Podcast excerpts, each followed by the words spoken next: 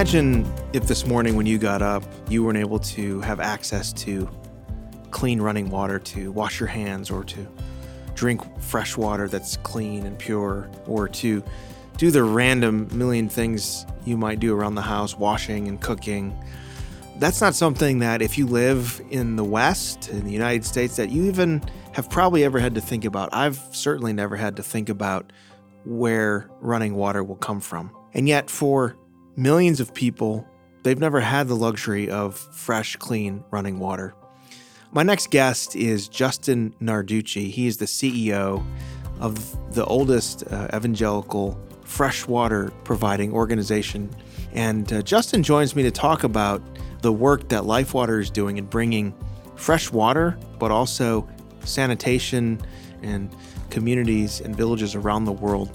Many, many children today, still in 2019, die from preventable diseases that are waterborne diseases in ways that children in the West don't even have to think about or worry about. But Christians can make a difference. And Justin joins me to talk about work that his organization is doing, ways that Christians can get involved, why he really strongly believes that Christians must both proclaim the good news of the gospel, but also live out the good news of the gospel by loving our neighbors and coming alongside the most vulnerable. This will be a thought-provoking conversation. Let's join our discussion now with Justin Narducci.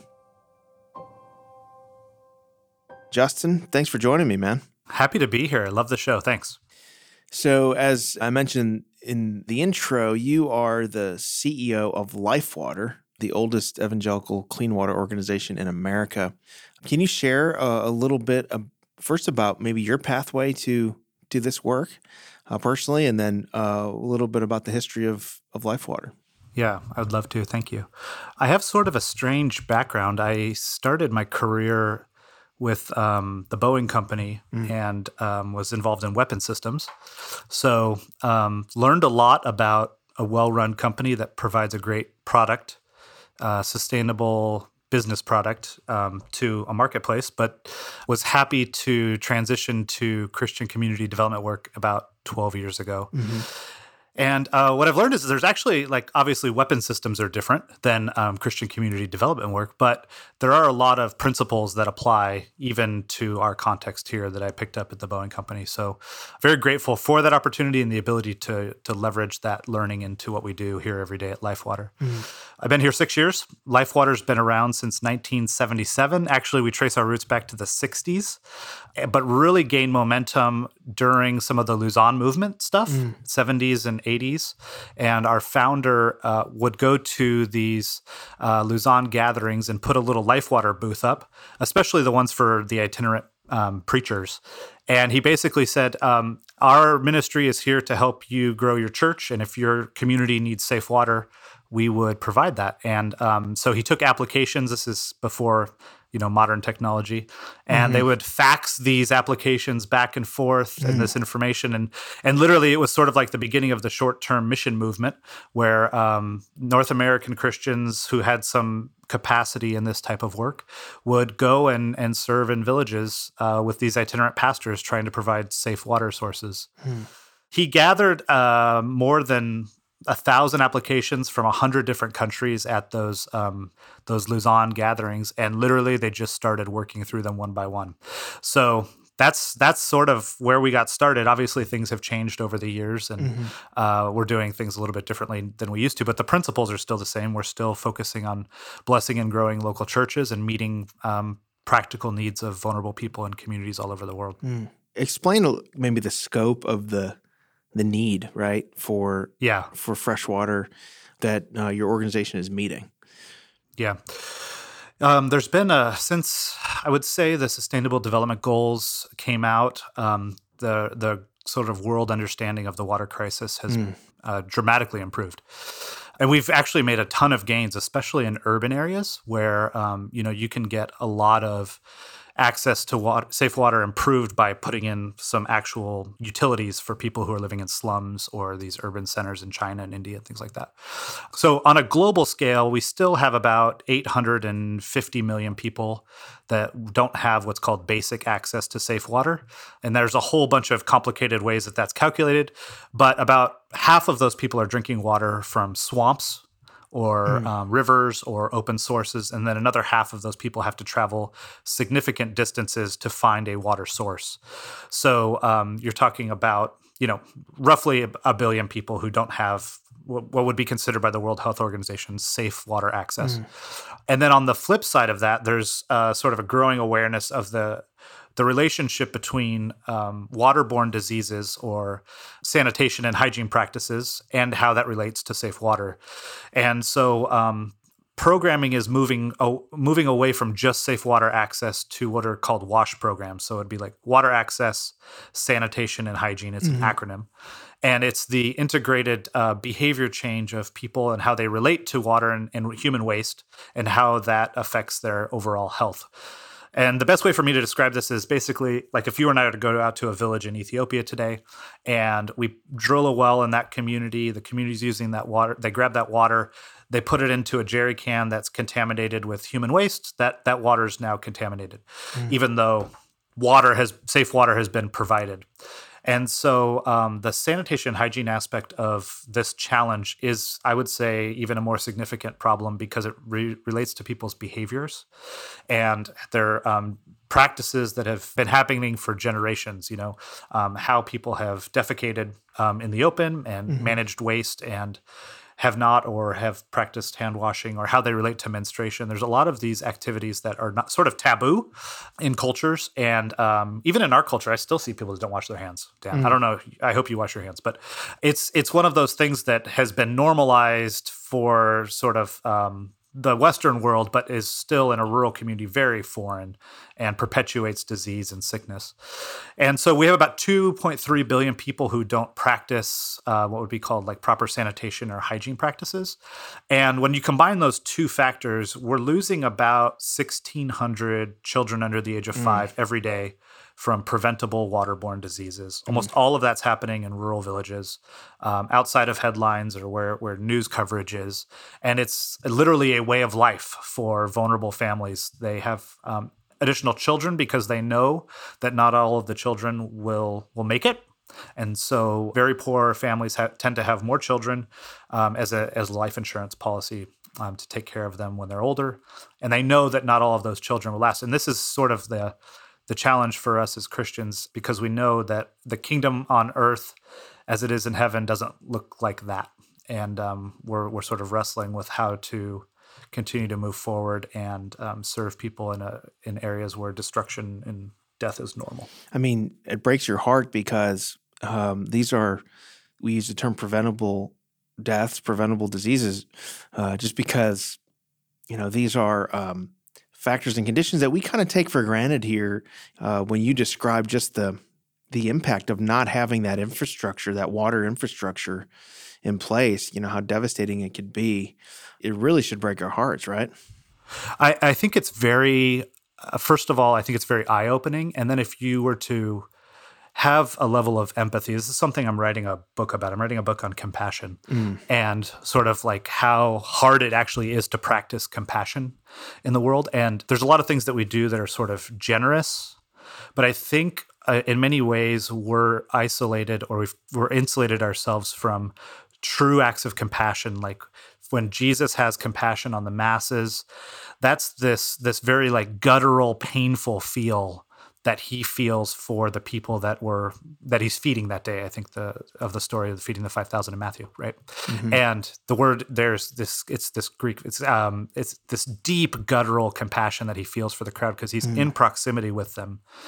And the trouble with these statistics and sort of like our global awareness of these problems is we don't know these people, you know, and it's hard to have some empathy if we haven't been able to walk in their shoes. So, you know, I get to walk in villages all the time, and I get to spend time with people who have these challenges. And I think that's the kind of stuff that really impacts us Statistics, I don't think, move us as people. I think the exposure to the needs of our neighbors really, and not trying to solve the problem or fix it right away, but just listening, learning, empathizing. That's true as much here in the West as it is in the majority world. But I think it's hard for us to really empathize with the plight of people who are so far away and these problems seem so big and abstract, Now, you were drawn to this in part because, this idea of clean water is personal for you, right? Something happened with your son and related to a waterborne disease? Yeah, great question. So when I was working at Boeing, my wife and I really felt led to adopt. This is probably 15 years ago. Long story short, we ended up adopting a child. And when we brought him home from Africa, he was very sick and lethargic, and we actually thought he had AIDS. And obviously, we took the test and determined it wasn't. They couldn't figure out what was wrong with him, and we thought we were going to lose this kid. He was lethargic, very dehydrated. We couldn't keep water into him. I remember traveling home with him, even when we just got him, and I had my father and father-in-law, and we went through 40 or 50 diapers on the way home. He's a little guy, one at the time, and I was like, "What is going on? There's no way that this kid can handle moving through." That much waste and still stay hydrated and lethargic. And what we found out over a couple of months was that he had Giardia, which is another preventable waterborne disease. And, we were able to treat that and obviously prevent it moving forward. And he's 11 now, he's thriving and doing well, but that's the kind of kid that we lose every day. And it's totally preventable. Yeah, that's just heartbreaking when you think about all the children that are affected by that. You talk also about kind of the dirty secret behind this kind of work. What would you say that is? Well, I think we are challenged with a real sustainability crisis with water access. And I think more and more is going to come out about this. We've made these significant gains.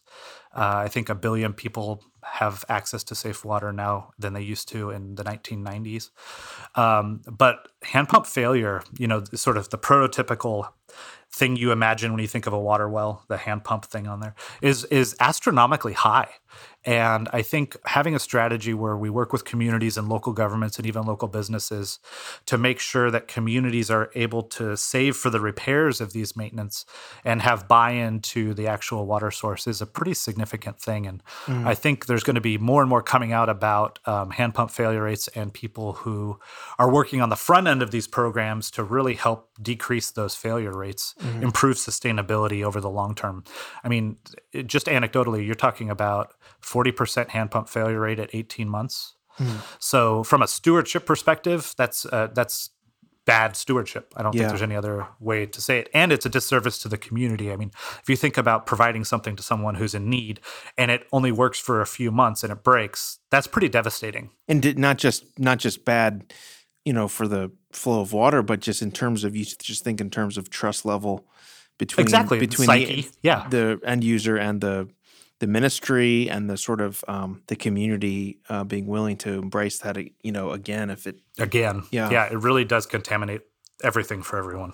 Yeah. So, huge challenge.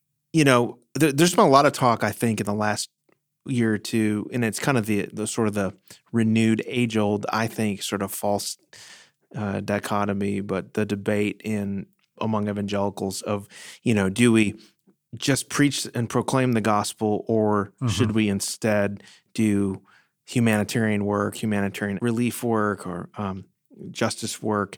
What's your answer to people that act like you have to choose between both?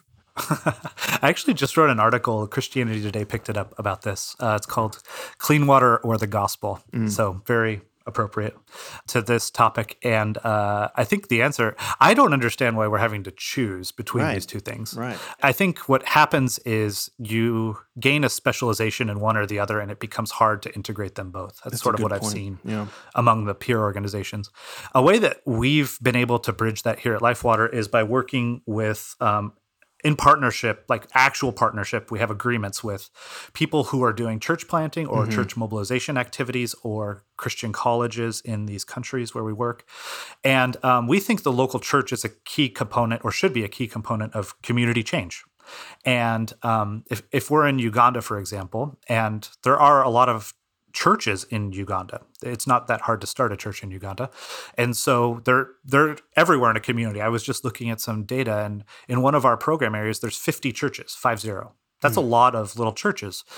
And right outside the church compound, you've got child-headed households that aren't able to build their own latrines or wouldn't be able to store water safely. They need help, right? Or widows in distress. And it's almost like taboo for churches in that context to serve these people.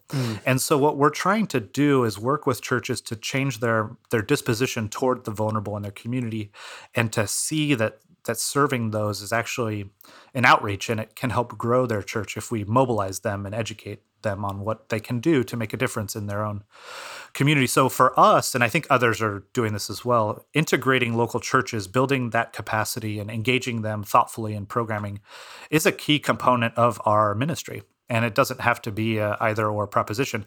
I just think we have to work better together. I saw you had Chris Horst on this about for Rivals. I think having more of us work together in partnership to accomplish these things in specific geographies, like actually working together and having agreements that are formal, and we expect things from each other and we share the cost. You know, that stuff really moves the needle, and we've had significant success with that. I like what you said about sometimes whatever it is that is our specific calling, that we tend to think that is the most important, the only, aspect of the mission of God, where, the body of Christ is diverse with unique callings and giftings. And it also just seems like Jesus doesn't, if you study Jesus in the Gospels, he doesn't let you choose between, gospel proclamation, repentance through faith in Christ, or acts of mercy and ministry that way. I mean, he's saying, on the one hand, repent, for the kingdom of heaven is at hand. On the other hand, he's, saying he's the embodiment of the promise of Isaiah of being good news for the poor. So, I mean, it just doesn't seem like Jesus lets you choose that way.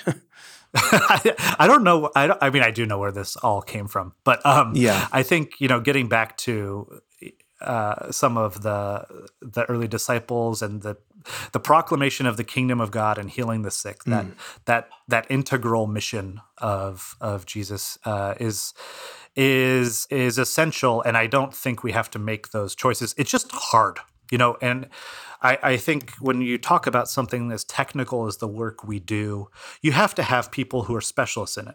We have PhDs and MPHs people, and then you want to sort of make sure that you're not neglecting the actual work with churches. And how do you build our institutional capacity so that you have some equal or at least related expertise in how do we help churches grow, and how do we serve churches well, and developing a theology of community outreach for that's not what our water engineers are really good at. So we have to intentionally make sure that that's a priority for us institutionally, because it's not our natural bent. Yes. That makes sense. And at the same time, you don't want seminarians trying to do water engineering. So, I mean, no. So, Yeah, no. So it's, everyone has their lane that they need to stay in, right? Yeah. And I think there's this one other aspect of Christian work that I don't want to be a part of anything that lacks quality to it. And I think one of the things that we're seeing more and more is this idea where the vulnerable people in communities, the mother and her child, how do we treat them like a customer, as if they were paying for this work, and give them first-rate, high-quality work as part of that kingdom of God advancing in that community? Like just blessing people to the ends of the earth as if, they had all the money in the world to pay for this service. How would we treat them, rather than sort of like throwing scraps to them or, cut-rate, cheap work that is going to break in the future and just sort of like flipping a coin to someone, as you pass by. And I think part of our legacy as Christian practitioners in this integral mission is, what's going to be there in 30 years? What's going to be there in 50 years? Is it just going to be a bunch of broken hand pumps and people doing the same stuff? I just don't think that that's what I don't think that that's becoming of Christian work. And so we have to work really hard to ensure that we are professionals, but we are thoughtful about integral mission and the work of the local church. The thought and the care and the work that y'all are putting in, having done it for several decades now and having sort of a body of work that you can study and say, okay, what works and what isn't working, what's new, what's innovative. It really seems important in this development area that you're constantly improving and studying and seeing where to go. Now, if you're someone listening and they're saying, I don't know much about water engineering, but I deeply care about these people that are made in the image of God, whom God loves, who are in these areas that don't have access to clean water and sanitation and all these things. And I want to really be involved. Like someone just wants to be involved and make a difference. What are some ways that you would encourage people to get involved? Yeah. For our specific cause, I think we've worked really hard to put a lot of valuable resources on our website. So if people were to visit lifewater.org, if you go to our resources section in the bottom footer of our website, there's a lot of really helpful information for others who are interested. And I want to encourage people to check that out and get involved. You know, the scope of the problem is so massive. It's like, man, how can I even do anything? But when you figure out, okay, if we can help one village or one community. One village at a time. We can really do it. But Justin, thank you so much for your work, for your commitment to this, and just for what God is doing through Lifewater, and really grateful. We'll put all the links on the show notes page, and glad that you're able to join me today. Awesome. Thanks for the time, Dan. It was great. Thank you for listening to The Way Home Podcast. If you've enjoyed this conversation, please let us know by writing a review on iTunes. You can catch previous episodes on danieldarling.com. The Way Home is produced by Gary Lancaster and scheduling by Marie Delph. The Way Home is a production of the Ethics and Religious Liberty Commission of the Southern Baptist Convention.